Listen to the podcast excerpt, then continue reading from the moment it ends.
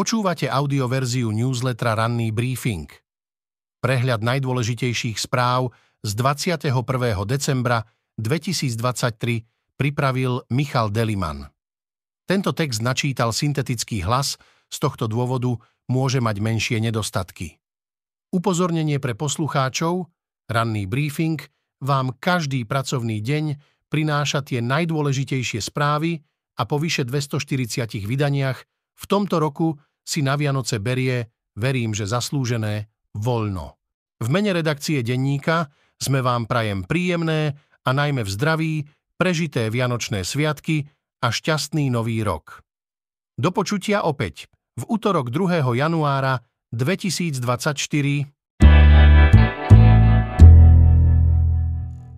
Z domova študentovi, na ktorého zaútočil Fico, sa vyhrážajú smrťou. Dajte Marekovi pokoj, odkazuje dekan Burda. Študentovi práva Marekovi Janigovi začali po statuse premiéra Fica chodiť vyhrážky smrťou. Dekan Eduard Burda, ktorý najskôr nechcel reagovať, sa svojho žiaka verejne zastal. V stanovisku hovorí, že sa sám stal predmetom množstva útokov. Prosím všetkých ľudí na Slovensku, ktorí cítia potrebu negatívne sa vyjadrovať k študentovi Marekovi Janigovi, aby s tým okamžite skončili. Napísal Burda na stránke univerzity s tým, že útoky odsudzuje. Dajte Marekovi pokoj, začína to prekračovať akékoľvek medze ľudskosti, odkázal. Všetko sa začalo burdovými vyjadreniami na adresu špeciálnej prokuratúry. Dekan ministerstvu spravodlivosti pomáhal s prípravou návrhu na jej zrušenie. Považuje ju za potenciálny kriminogénny faktor a myslí si, že špeciálnych prokurátorov je ľahké zneužiť. Študent Janiga označil dekanové výroky v rozhovore pre denník N za podozrivé. Pobúrilo to premiéra Roberta Fica, ktorý na Janigu verejne zaútočil. Po verejnom poste druhého najvyššieho ústavného činiteľa prišlo Janigovi viacero vyhrážok, či už na život, alebo iné veci. Študenti Ficov útok odsúdili – Študentská rada vysokých škôl dôrazne odsúdila útoky premiéra Roberta Fica na študenta právnickej fakulty Univerzity Komenského v Bratislave Mareka Janigu. Na premiéra apelujú, aby sa verejne ospravedlnil za svoje útoky na študentstvo a nepokračoval v týchto praktikách.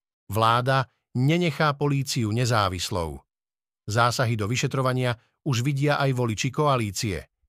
Nie je ničím výnimočné, že nevoliči Smeru vnímajú zámer vlády ovplyvniť vyšetrovania politicky citlivých kauz. Prekvapivejšie je, že už aj každý piatý volič strán vládnej koalície, Smeru, Hlasu a SNS si myslí, že vláda bude ovplyvňovať policajné vyšetrovania a súdne procesy týkajúce sa korupčných kauz. Takýto názor má 17% súčasných priaznívcov Smeru, 19% voličov Hlasu a 34% voličov SNS. Vyplýva to z prieskumu agentúry NMS Market Research z prelomu novembra a decembra. Respondenti priraďovali svoje stanoviská k očakávanému pôsobeniu novej vlády. Jeden z výrokov sa týkal práve prístupu vlády k trestnej politike štátu. Z prieskumu nevyplýva, že voliči koalície by s postavením nepohodlných vyšetrovateľov NAKA a vedenia policajného zboru mimo služby nesúhlasili alebo že by im prekážal zámer vlády rušiť špeciálnu prokuratúru či znižovať sadzby trestov za korupciu. Aj skupina voličov Smeru, Hlasu a SNS si však myslí, že vláda nenechá policajtov, prokuratúru a súdy pracovať nezávisle a ich prácu bude politickými zásahmi ovplyvňovať. V krátkosti ďalšie správy z domova. Poslanci Národnej rady schválili vládny návrh zákona o štátnom rozpočte na rok 2024. Predseda parlamentu Peter Pellegrini rokovanie ukončil skôr, než vystúpili všetci prihlásení rečníci prostredníctvom schváleného procedurálneho návrhu. Za návrh hlasovalo všetkých prítomných 79 poslancov. Polícia obvinila z korupcie troch ľudí, ktorí pôsobia v zdravotníctve, dvaja z nich sú bývalý šéf Všeobecnej zdravotnej poisťovne Miroslav Kočan a podnikateľ Radoslav Bardún, ktorý je konečným užívateľom výhod firmy Medirex. Je to jedna z najvplyvnejších firiem v oblasti laboratórnej diagnostiky. Sú radi, že im novela trestného zákona zníži drakonické tresty za to, že pestovali konope, ale aj tak si o nej myslia, že je účelová. Nie všetkým konopným väzňom sa po prijatí trestného zákona výrazne zníži trest. Jozefovi Šipošovi stále hrozí 7 až 10 rokov väzenia. Zo sveta pri strelbe na Pražskej univerzite zomrelo najmenej 15 ľudí, 24 ďalších je zranených. Pri strelbe v budove Filozofickej fakulty na Pražskej Karlovej univerzite zahynulo najmenej 15 ľudí, vrátane útočníka a 24 ľudí bolo zranených. Policajný prezident Martin Vondrášek uviedol, že páchateľ si podľa všetkého zobral počine život, ale polícia vyšetruje aj možnosť, že ho zabila aj policajná strelba. Hovorkyňa záchrannej služby Jana Poštová potvrdila, že najmenej 11 osôb má závažné zranenia, 8 ľudí bolo zranených stredne a 5 ľahko. Vondrášek ďalej informoval, že išlo o dopredu premyslený čin. Polícia aktuálne preveruje možný účet páchateľa na sociálnej sieti Telegram. Príspevky naznačujú, že útočník sa inšpiroval nedávnym útokom v ruskom Briansku, kde študentka zastrelila dve osoby a päť zranila. Vondrášek nepotvrdil identitu muža z dôvodu devastačných zranení. Potvrdil však, že s prípadom súviselo pátranie po mužovi narodenom v roku 1999, ktorý mal zavraždiť muža narodeného v roku 1968. Strelca české médiá identifikovali ako Davida K., ktorý pred strelbou v Prahe najprv zabil svojho otca v obci Hostouň na Kladensku. V krátkosti z Ukrajiny. Ukrajinská tajná služba SBU posilňuje svoju činnosť v tyle nepriateľa, aby ruskú vojnu proti Ukrajine preniesla čo možno najbližšie ku Kremľu, uviedol šéf SBU Vasil Malžuk. Generál vyhlásil, že ruského prezidenta Vladimíra Putina čakajú prekvapenia. Ukrajina sa v boji proti ruským invázným jednotkám čoraz viac spolieha na bezpilotné lietadlá každého druhu, uviedol ukrajinský prezident Volodymyr Zelenský. Označil ich za zjavnú prioritu štátu a dodal, že sa pracuje aj na zlepšení ich účinnosti. Ruskí a ukrajinskí vojaci podľa Amerického inštitútu pre štúdium vojny pokračujú v pozičných bojoch na celom fronte. Analytici inštitútu však uviedli, že ruská armáda dosiahla malý, ale potvrdený postup severne od mesta Bachmut. Ruské jednotky mierne postúpili severozápadne od obce Špirne, ktorá leží 25 km severovýchodne od Bachmutu. Rusko už upúšťa od predstieraného záujmu o mierové rokovania, ukazujú to najnovšie vyjadrenia hovorcu Kremľa Peskova, informujú analytici z Inštitútu pre štúdium vojny. Peskov povedal, že Moskva v tejto chvíli nemá dôvod začať mierové vyjednávania s Ukrajinou a neexistujú na ne žiadne predpoklady. Ukrajinský parlament odhlasoval legalizáciu medicínskej marihuany po tom, čo vojna s Ruskom zanechala tisíce ľudí s posttraumatickou stresovou poruchou. Podľa mnohých by práve táto medicínska marihuana mohla pomôcť zmierniť ťažké psychické stavy u ľudí zasiahnutých vojnou. z ekonomiky. Peňaženku Kremľa plní najmä Rosneft. Putin sa spolieha aj na Gazprom, ktorý obracia čínskym smerom. Pre Kremel a osobne pre prezidenta Vladimíra Putina je ropný a plinárenský sektor kľúčový a preto nad ním sprísňuje svoju kontrolu. Nariadil zhabanie miliardových podielov rakúskej spoločnosti OMV a nemeckej spoločnosti Wintershall Dea v projektoch týkajúcich sa ťažby zemného plynu v arktickej oblasti Ruska. Ich aktíva prevezmú nové ruským štátom kontrolované spoločnosti. Ide o doteraz najväčšie zabavenie zahraničných aktív v Rusku. Má ísť o odpoveď Kremľa na hospodárskú vojnu, ktorú Západ vyhlásil Rusku. Ruský štát tak posilňuje svoju pozíciu v sektore, ktorý bez ohľadu na citeľný pokles jeho príjmov stále živí významnú časť federálneho rozpočtu. Tento rok približne 28% Ukazuje sa však, že väčšinu týchto peňažných tokov nekontroluje štát ako taký, ale Putin osobne. Deje sa tak prostredníctvom spoločnosti Rosneftegas, ktorá je v 100% vlastníctve štátu a bola založená v roku 2004. Tá okrem iného vlastní takmer 11% akcií Gazpromu, približne dve petiny Rosneftu a podiel v holdingu Interrao, podnikajúcom v elektrárenstve a teplárenstve. Peniaze, ktoré tieto a ďalšie spoločnosti získavajú v podobe dividend, má k dispozícii samotný prezident Vladimír Putin.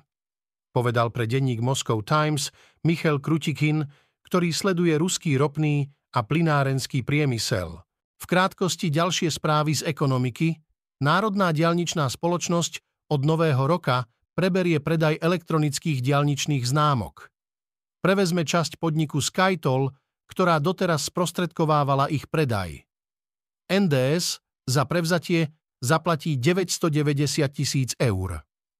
Výrobca káblových zväzkov pre automobilový priemysel Jura Eltec Corporation Slovakia definitívne ruší svoju výrobu v hnúšti, časť ľudí sa presunie do podniku spoločnosti v susednej Rimavskej sobote.